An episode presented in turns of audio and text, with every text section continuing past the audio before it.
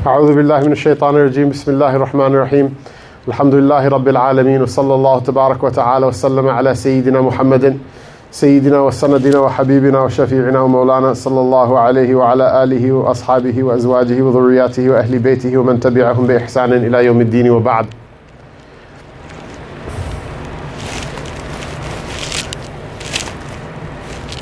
I want to connect a couple of things as a reminder for myself and for others, in order for the Ramadan to be more charged with good energy and of benefit. Obviously, everybody understands that Ramadan is the month of the Quran. Not everybody, because I remember before I went to study, someone said, oh, the Ramadan is the month of the Quran, and then X Y Z, and he kept talking. I was like, how is Ramadan the month of the Qur'an? What does that even mean? Obviously, it's stark ignorance. Allah Ta'ala Himself says, we read the ayat in the beginning from the Riyadh Salihin, Shahru Ramadan alladhi unzila fihi al-Qur'an ila akhir al-ayah, that this is the month of Ramadan in which the Qur'an was revealed. And then there's this whole discussion, what does it mean it was revealed in Ramadan? It was revealed in Laylatul Qadr. What does that mean? Inna anzalnahu fi Laylatul Qadr, if its ayat are given to the Rasul Sallallahu Alaihi Wasallam over the course of decades, that this Mubarak transcription of these words were brought from the Lawh Mahfuz into the Sama' ad-Dunya, and with it came immense barakah. A reminder what the Qur'an is, because for many of us experientially the Qur'an is the Nurani Qaida that we read, that we had a Bismillah party, that we had an Ameen party. I never had any of those things, by the way, but many of us have it, and I endorse this. It's good. It's a good thing, mashallah. I think, you know, at, at some point or another, Arabs used to mock Desis for having these things, because for them it's just Arabic. They're just learning how to read. But now, sadly, we have to have these things for the Arab children as well, because they don't know how to read anymore. Even in Arab countries, forget about in America. So go ahead and do it. Throw a party for your kids. The point is, is what? Culturally, this is the way we experience it, and this experience is etched into our minds. You have to grow out of it, though. Just like a boy, when he's a little boy, girls are gross, and then at some point they stop being gross. Or sometimes they become very, whatever it is, they grow out of it. And vice versa, for the ladies too. They grow out of it. You have to grow out of it. What is the Quran? The letters of the Quran are like a pointer. They are a dalil to the that of Allah subhanahu wa ta'ala. The letters are created, the huruf, alif, ba, ta, tha are created. The sounds that of the Qadi reciting are created. The pages of the Mushaf are created. But somehow or another, through them, there is a wasila, a connection that invokes the kalam of Allah ta'ala. It invokes Allah ta'ala's eternal and uncreated sifa, which the Anbiya alayhimus salam heard, and which you hear. With your ears, but also with your heart, also with your hands, also with your feet, with your head, with your chest, with every part of your being. This has an effect on a person. This is why certain ayat of the Qur'an will have your sins forgiven, certain ayat of the Qur'an will, will cure the sick, certain ayat of the Qur'an will heal different disabilities that people have, certain ayat of the Qur'an will get you out of a speeding ticket, certain ayat, there's something in the Qur'an for everyone, for everything. Why? Because it's an invocation of the only one who's the musabbib al-asbab, the only one who makes any effect occur in this universe, who is Allah. Everything is intermediated between us and Allah.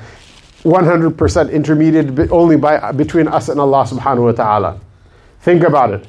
The entire heavens and the earth, the Big Bang occurred, they say, occurred from a singularity, an infinite amount of matter and energy in an infinitesimal space.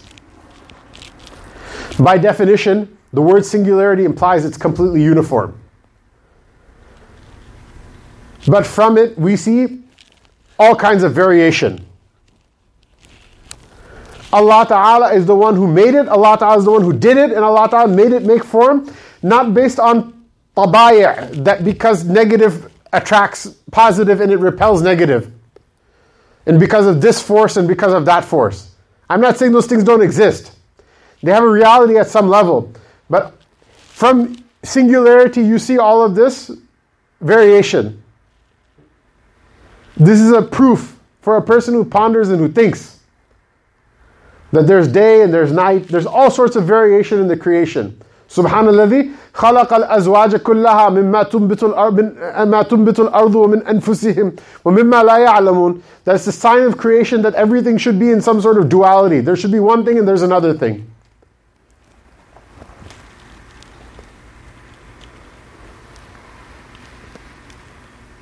All of it implies that the one who's doing it is doing it not out of compulsion.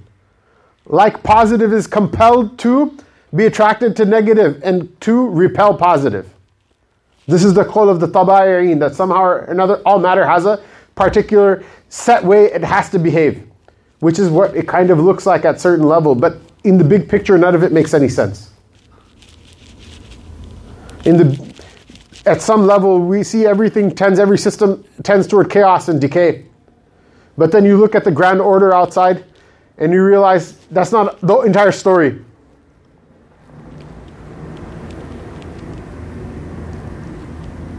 All of it distracts a person from connecting to the only one who's doing anything in the first place. All of these things in them, there's a sign that the only one doing anything in the first place is Allah. This is not just something that you have to talk about the Big Bang, that's like some sort of, some sort of new revelation. And I use the word intentionally. It's not a revelation at all. That's some sort of new revelation science and technology tells us. The ancient people, you know, the falasifa, you know, Ghazali wrote a Radd against the philosophers. This is the standard desi, uh, uneducated dialogue, which then stupid people from the other aqwam then listen and repeat as well. They say, oh, Ghazali was, you know, he was against the Mu'tazila and he was against the philosophers, and because of that, he stunted all of the intellectual growth in the Muslim world. This is a standard thing with stupid people who don't read Arabic say. You know, the philosophers he was talking about, it's not just philosophy, the love of wisdom, Ghazali is against it, right? I challenge anyone to prove to me from anything he wrote that he hates wisdom. The philosophers he's talking about are the peripatetic philosophers, the people who were the ones who were basically the custodians of the aqidah of pagan Greek thought, uh, upon which, you know, upon the pla- flat platform of which, you know, Platonic and other types of old Hellenistic thinking were built. One of the things that the one of the things that the philosopher, not philosophers, the peripatetic philosophers, that those particular school, that particular school that called themselves the philosophers, even though they were a particular school of philosophy, they weren't all of philosophy. They used to think that the world is a place of chaos and dis- disarray and mischief, and the heavens are perfect. They all move in one perfect order. By what kind of perfect order is this? Stars are going supernova and Uh, planets are doing the cra- crashing into each other, and like, have you seen Uranus? The thing was literally tilted on its side, and it's like uh, rolling instead of like rotating in its circle. It's like rolling on its side, and you know its rotation is retrograde. It's against the the grain of the entire rest of the solar system. Venus, its rotation is retrograde. All of these marks of chaos and of calamity on literally every single planet in the solar system. You see order in it, and it tells you order is possible. You see chaos in it as well, however. And all of these materialists around us, scientists, well, evolution guided this to this and to that. Does evolution guide people? Does Allah Ta'ala guide living things? I'm the one, all of the like macho uh, Muslim Twitter like gets up on me for being evolution Molvi. But even I didn't buy into evolution that much to think that it has some sort of intellect or will of its own. Well, you see the universe did this, and then the universe did that, and the universe... Does the universe have anything that it's going to do? Other than rocks, like smacking into rocks and colliding with each other or joining up with one another, causing fires and... Co- what does any of it do?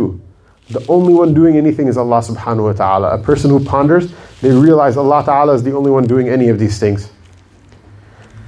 All of these things are pointers that remind people of Allah Ta'ala.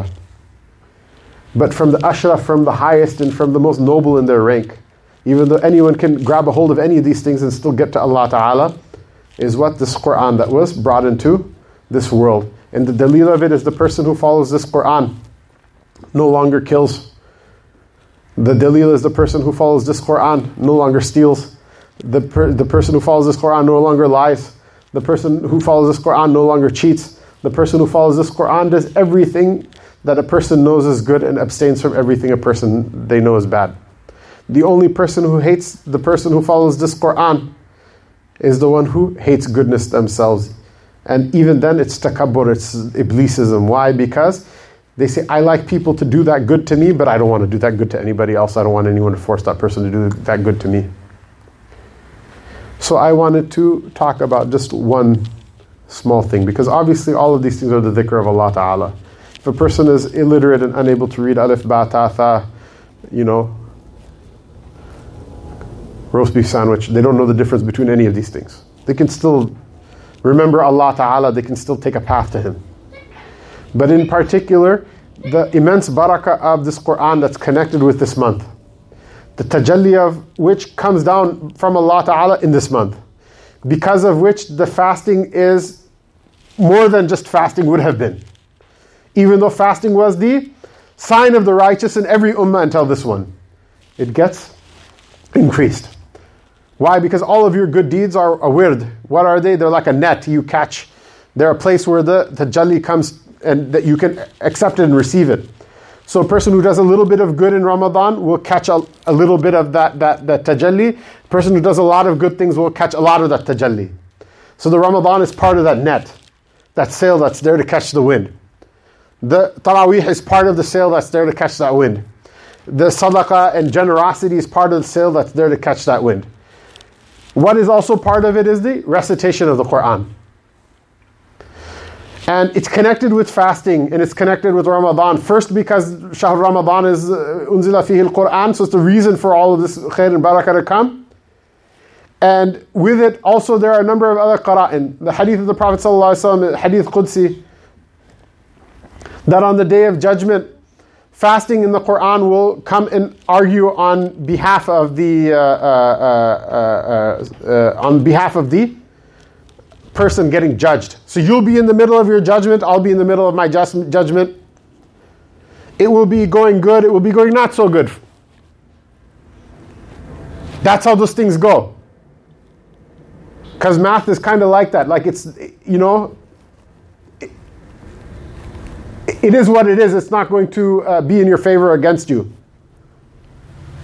It's just going to show you what's there. And so, they'll be intercessors. They'll come in a anthropomorphized form. And the fasting will come and say, Ya Allah, all of this, you know, accounting that's happening, just forgive him. Why? The idea is that the fasting will have a, a, a noble maqam with Allah Ta'ala. And he'll be allowed to cut in. Man dha alladhi yashfa'u indahu illa bi'idhnihi. Who's the one who can intercede with Allah subhanahu wa ta'ala except for with His permission? That obviously fasting is something Allah Ta'ala honored. The recitation of the Qur'an is something Allah Ta'ala honored. So they're given the ability to intercede with Him, with Him Jalla wa Ala, in the middle of someone's accounting. So the fasting will say that this person gave up their food for me. And the recitation of the Qur'an will say this person gave up their sleep for me. Because Ramadan, if there's something other than hunger that a person goes through, what is it? You sleep. The idea is that the Tarawih is supposed to be much of the night.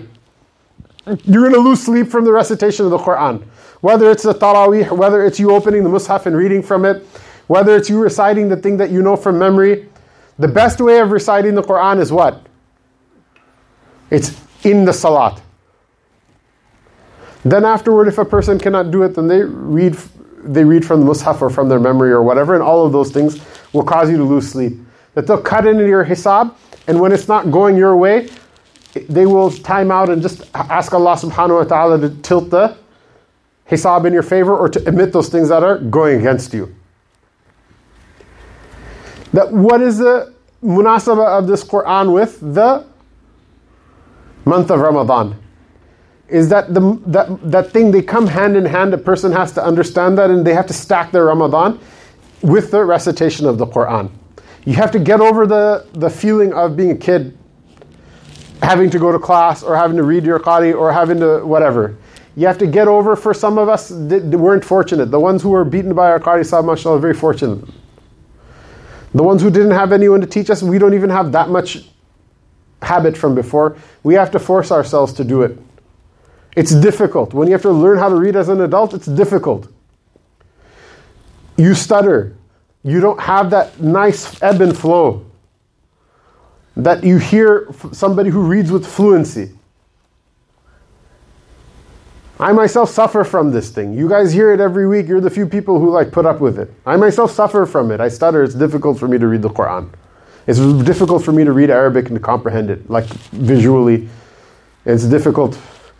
It's difficult also in speech, but for other reasons. But you have to struggle and push and hustle and get through it just to get those couple of moments. And the person who is able to should at least finish one recitation in the month. The person who can do so should finish two recitations, three recitations. What was the Ramadan of the Mashaykh that we saw? There are those who finish the Quran once a day. Those are those who finish the Quran more than once a day. We've seen those people. They're still alive. You can like still meet them. There are people like that in Chicago, mashallah.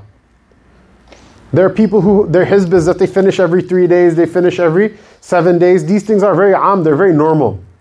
If you're not there yet, but you have to write for yourself some time and take every spare moment. This is how, because we were talking about like the Soma, the Khusus, and the Khusus, and the Khusus. How are you going to get to that point? One of the best ways of keeping haram out of your eyes, ears, mouth, and tongue is to give your eyes, ears, mouth, and tongue so much to do that they don't have time for other things. A person cannot wonder about Teslas and about real estate prices and about politics and about this and that. They can't wonder about that. And if they're struggling to read and they can't even read fluently, they're going to have even less leeway in order to let their mind wander and recite on autopilot. So in some sense, it's actually a blessing. But a person has to hustle to get through every harf, that they should get every harf in the Quran in their mouth. Every time they do it, if they can do it once, they should do it once, twice, three times, four times. They should do it again and again. These are the things that are simultaneously, they teach you fiqh, simultaneously they teach you aqidah, simultaneously they're your tasawwuf, they're your taraqi. They're everything that you wanted, everything that you ever needed. So I wanted to share, because if you look at the title of the talk, it's the Ramadan is the, the spring of the hearts. Spiritual revolution. Why? Because what was the the Arab Revolution? It was the Arab Spring. I'll let you judge what your opinions are about it. We can drink Guayusa and Yerba Mate afterward and discuss what our opinions are about that. No need for me to comment. Maybe some of you know more about it than me. But the revolution doesn't start from protesting outside. It doesn't start through economic boycotts. It doesn't start through political candidates. It doesn't start through fighting in war. I'm an advocate of all of these things in the right time and place. And I say whoever is a pacifist and who says that you never do any of these things, this person is a shaitan who's like trying to sing you a lullaby and put you to sleep. But still you have to understand, you have to understand connecting with Allah subhanahu wa ta'ala is superior than connecting with physical means. Allah is the thing that makes things happen. Physical thing, means are not the things that make things happen. It's part of the beauty of things that when Allah decrees a thing to happen, it happens in such a way a person thinks there's no other way this could have happened. All the pieces fit together. It's perfect. It's like art. It's art. It's a beauty that a person couldn't put together even if they wanted to. So in the moment when you look and see the way the planets are, the way the atoms are, all of these things, it's beautiful. Even though you know every single item amongst them is suffering from the same chaos that you and me are physically, going through the same decay that we're going through, but there's a beauty in it. Why? Because when Allah Ta'ala decrees a matter, it happens so perfectly a person thinks that it happened on its own. But only a fool would think that that level of beauty is possible without some sort of fi'l bil-ikhtiyar. Some sort of doing by choice. So if a person wants to bring the revolution into their life, you have to first bring it from the bottom up. The Rasul Sallallahu Alaihi Wasallam did that with his companions radiallahu anhum. They were the most uneducated, the most hapless, the most weak, the most unprepared people in the history of mankind. They had many good things about them. I'm not trying to say that they were bad people. They were actually, they had many good things, but from material means, they had nothing in their favor. When looked at the Persians, the Romans, the Egyptians, all the other civilizations of the ancient world. What they had, they had this thing. They literally used to refer to their own past as what? Jahiliya, ignorance, the age of ignorance. And Allah Ta'ala, through this thing, made them such people that they ruled the East and they ruled the West. We're talking about Sicily and Spain, and we're talking about uh, Morocco and Mauritania, and we're talking about Sudan, and we're talking about Malaysia and Indonesia. You're going from couscous to like uh, nasi goreng and everything in the middle. Unless the person thinks that was just a fluke. Sometimes things happen one time and then it's done, right? It's a flash in the pan. In the East, in the West, fighting the Mongols, fighting the Crusaders, fighting all of these difficulties. The brunt of the Black Plague came on the Muslim lands. The brunt of the Mongols came on the Muslim lands. The brunt of all of these difficulties came on the Muslim lands. The Farinja, their forefathers, completely owned and enslaved our forefathers. Such a slavery, our people as like nations are still not free of it. Why is it that no one is accepting their deen and they're accepting our deen?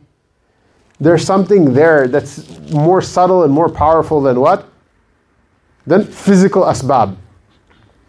And I just wanted to share this one thing. You guys sit, whoever, uh, mashallah, comes here and forces yourself to sit in this majlis. And I stutter through and sometimes I forget and sometimes I misplace things and I just that I, I read my du'as. You know, like the last du'a that I read, like you're like, oh man, I'm about to fall asleep, I got work tomorrow, I got this and that. And the one light at the end of the tunnel, his du'a is almost over.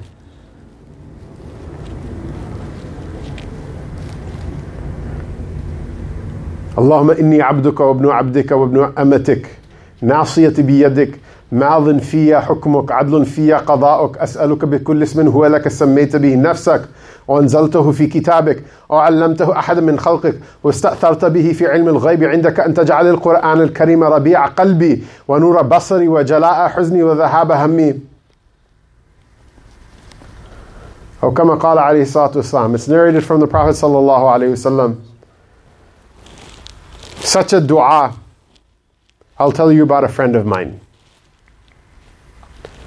He grew up in a communist country where there was no Jumu'ah, where there's no adhan, there's no masajid, there's no janazas, there's no Ramadan, there's nothing. When you die, you get buried in the same graveyard as a kafir, and you go to school, and they tell you you're a descendant of an ape. This is how they describe it themselves. And you don't talk about religion unless you want to go to a gulag. When he had opportunity, he left home, smuggled himself. Everyone's trying to get out of Afghanistan. Well, at least they were until relatively recently. Smuggled himself in those days into Afghanistan and then into Pakistan. Everyone's trying to get the hell out of Pakistan. He smuggled himself into Pakistan. Imagine, illegal immigrant to where? First to Afghanistan and then to Pakistan. Subhanallah. Someone should explain to this guy. You immigrate other places. All of the danger, for what? So that he can learn the deen of Allah Ta'ala. He said, I showed up to madrasa in jeans and a t-shirt. He said, people were looking at me. It wasn't that I was trying to be cool or modern. Everyone thought we were trying to be cool. He goes, I felt like I was like ashamed. I felt like, why, like you know, because I see everyone else wearing shalwar khamis. By the way, that's something our forefathers learned from the Uzbeks and from the uh, Central Asians, from the Sogdians and the Persians. And that, that's what they used to wear. That's their, other shalwar khamis is not the, the native dress of the people of the subcontinent. You ever seen what Gandhi used to wear? Like he had that weird dhoti he tied up like underwear and would walk around in it. That's what they, that's what they used to wear. You see even their, you know, one would expect that, you know, A'udhu billahi ta'ala amma yushrikun, but they're like uh, weird uh, jinns and stuff they worship that they call gods. Even then they have that thing tied up. None of them have a shirt on, do they? When their priests walk around with topis and with like turbans, they learn that from us. That's like fake. Otherwise they used to have sadhus that used to walk around naked, like with no clothes on at all. That's what they consider to be like level seven taqwa, like super taqwa spirituality or whatever. Not taqwa, whatever they their thing is, their spiritual thing is. That's what they used to look up to. So these so these guys are from those places that brought this dignity to the subcontinent, right? Modi ji, Even he won't dress like that. Even he will dress in a Central Asian dress, right? Because it's dignified. He's like, we felt like we, we they all thought we were trying to be cool, wearing jeans and a t-shirt in the madrasa. He goes, it was nothing. It's just we were like broke and that's what we escaped with. So these guys went through their madrasa one by one by one by one by one, told all sorts of heartbreaking stories of poverty, loneliness. They never saw their parents. twenty years, they never saw their parents. They said, my parents came for Hajj. Somehow they made it to Hajj and we got a call and we got a visa through some connections to go to uh, Arabia. And so we just saw each other for fifteen minutes and cried, because some of these communist, post-communist countries, they're, they have like literally government minders that will... He said that there are more muhabarat with the Hajj group than there are actually hujjaj. There are more government minders and informants than there are actually people there to perform the pilgrimage. He said because of that, the minders figured out what happened. They sent my parents home before the Hajj happened. They said, we flew home on a Hajj flight. Only two, they, they only flew, the two of them were sitting in the plane. Nobody else was coming. Because the, they first take the pilgrims to Hajj and then they take them back on Hajj flights. So there's, there was almost an empty plane. So imagine how much difficulty someone like that went through. People are like, oh, my Qadi Sahib was mean to me, or this or that. Or, you know, there are people who went through a lot of difficulty in order to get some modicum of deen.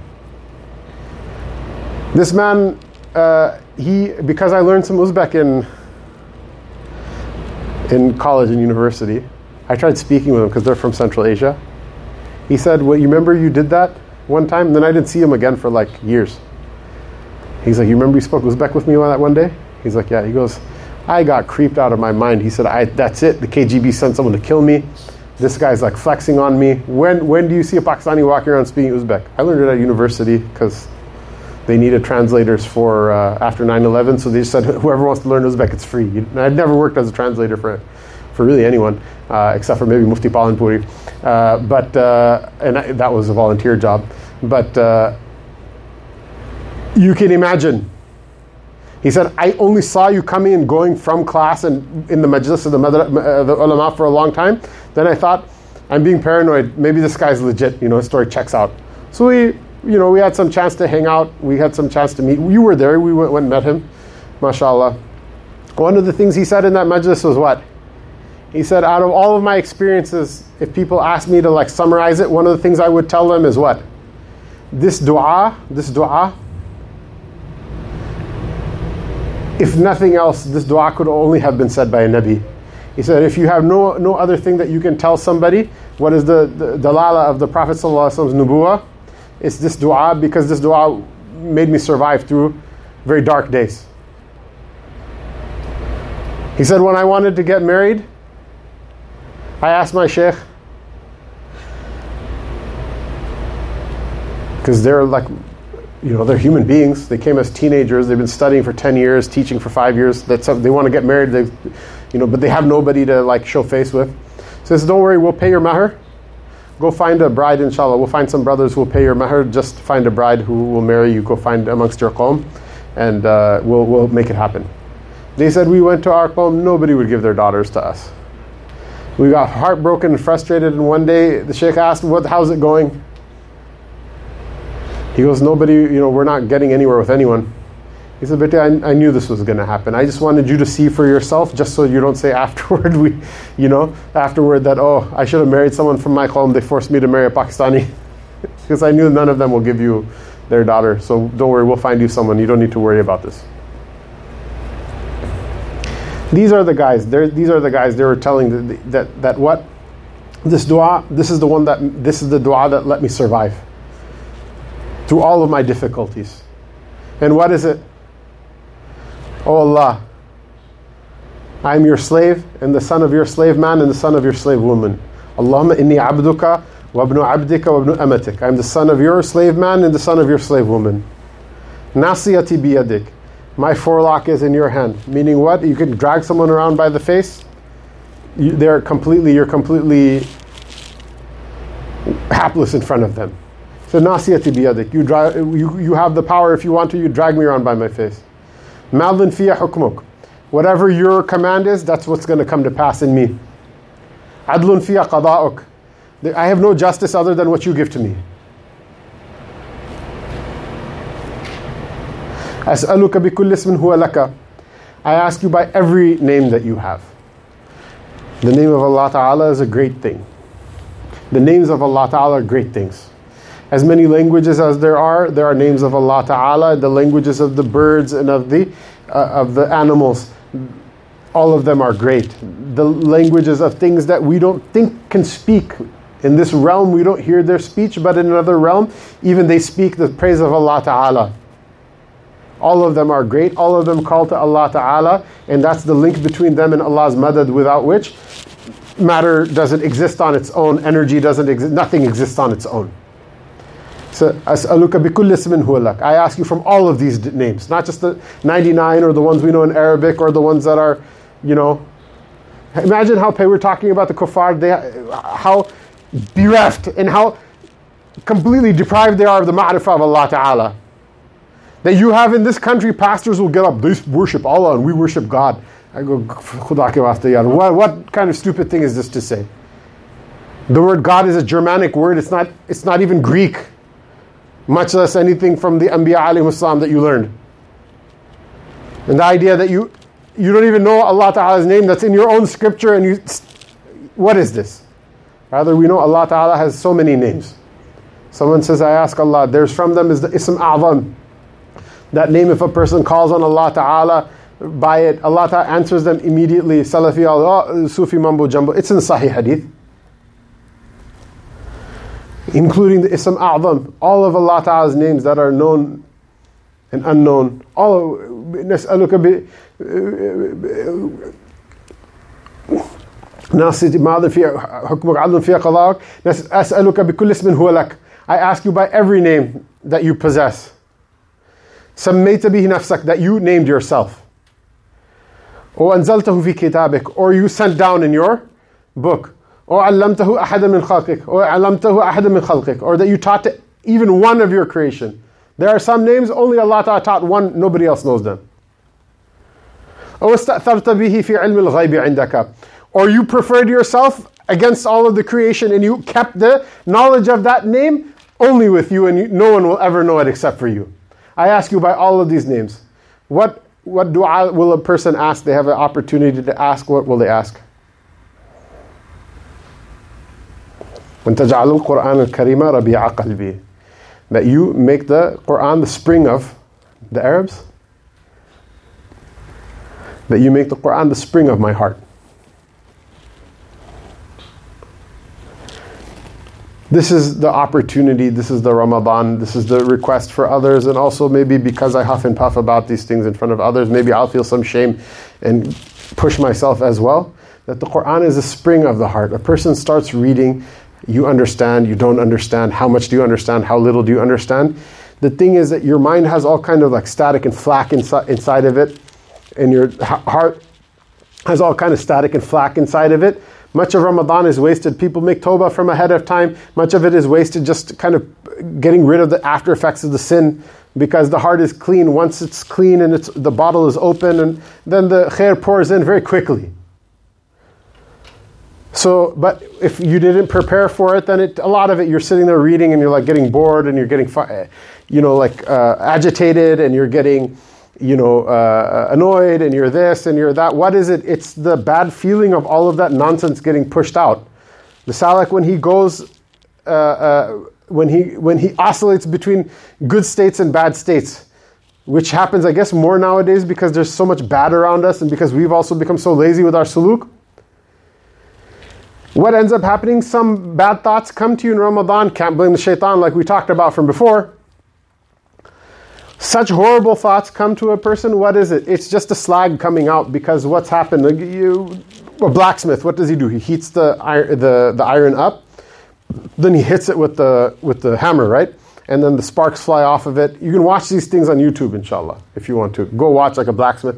There's crap that falls off the side. It's khabath. It's literally called like like like impurity. There's khabath that falls off the side of it, right? It's not the khabath like from a human being or from an animal or whatever, right?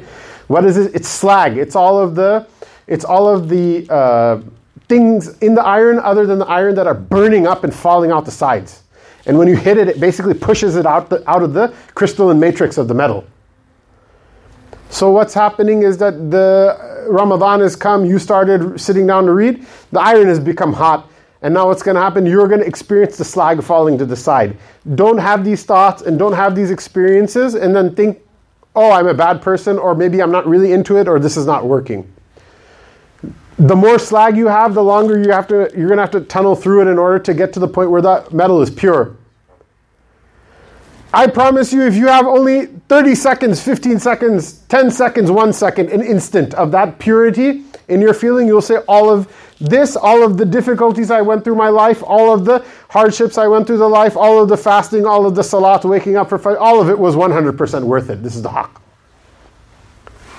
What's the problem? So much impurity, so we're going to have to work all that much harder to get the slag out, because either we ourselves or somebody in our family decided, let's move to America.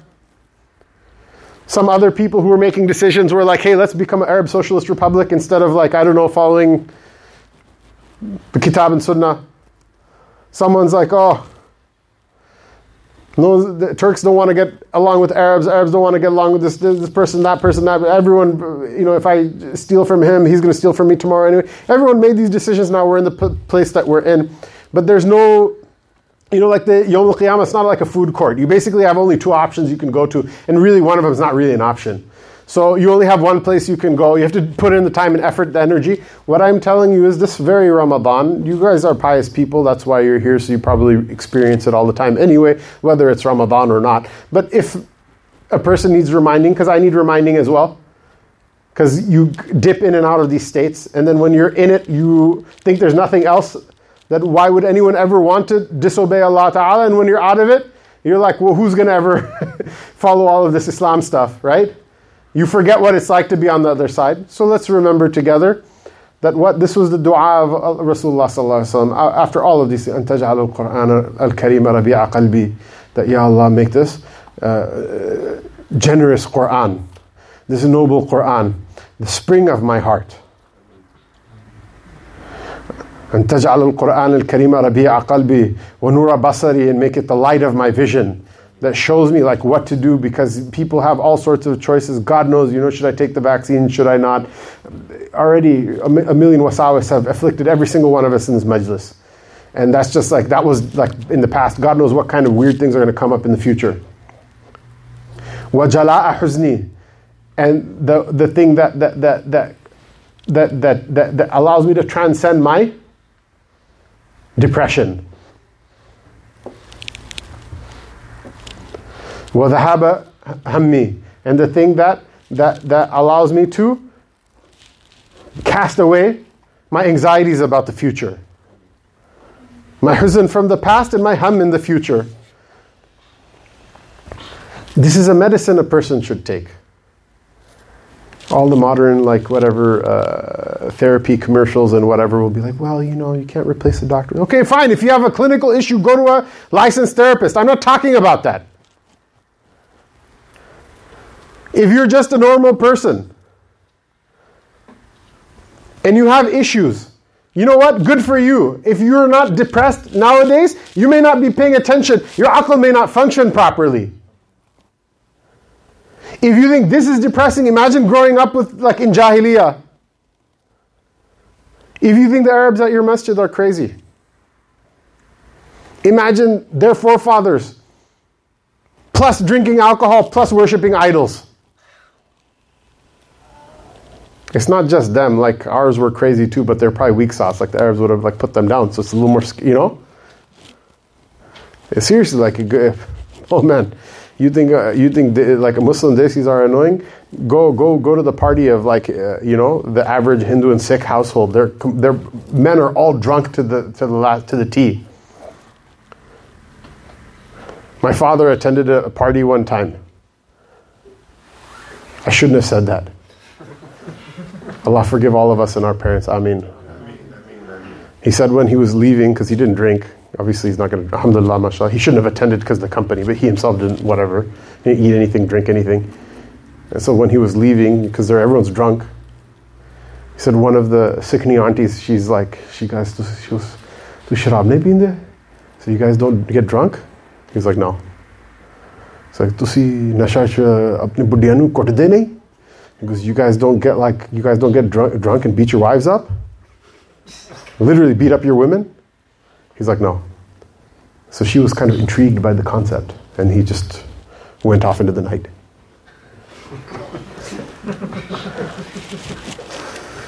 How are you going to get over that? A billion of these people here and a billion of those people there. But look, our forefathers did it. At the end of the day, nobody goes to visit the monkey temple. What did they go visit? Taj Mahal, the Red Fort, Badshahi Masjid.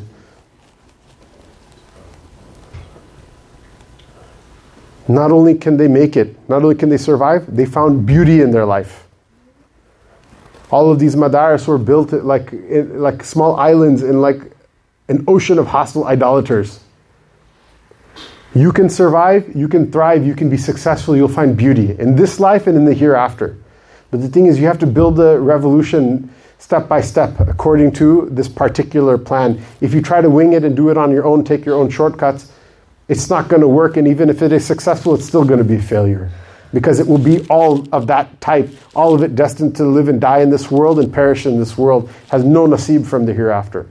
This is my recommendation to others. This is my recommendation to myself, to my beloved children who are here, and to my honored and noble brothers and sisters who came to visit, that have this idea that I'm going to read the Quran as much as I can, outside of my prayers and outside of my uh, fasting, that I'm going to listen to it in the Tarawih, and that I'm going to recite it from the Mushaf myself in my free time, in my free moments. If a person can't read like seventeen khatams or whatever, I myself read so slow. Sometimes because I have to travel and do all these other things in my own s- slowness and my own laziness, whatever. I finish one, I finish two, I finish three. I think the maximum I ever did was something in that neighborhood between three and four. I even like I sequester myself into a room. I still can't read more than that because of how slowly I read. But still, these are experiences a person reads, and you don't know. Ajib, it will surprise you which verse you'll read, which name of the Anbiya alayhimus salam you'll read, which strange things you'll read, and it will bring a tear to your eye. It will bring joy to your heart. You don't know which thing will happen, and it will like be like that strike from the hammer. Illallah. It will hit your heart in such a way. All the slag will be cast aside, and you'll have five minutes of purity. That's like really important. You know those people who did forty years? Okay, that's a long way away. Let's have five minutes, let's have a minute, let's have five seconds, let's have a second, a moment of it. And we can say that, look, we, Ya Allah, at least we were Muslim for a second of our life. So forget about the rest of it and accept this one second from us. Allah Ta'ala give us tawfiq. Wa sallallahu ta'ala ala rasulihi sayyidina Muhammad wa ala alihi wa sahbihi ajma'in.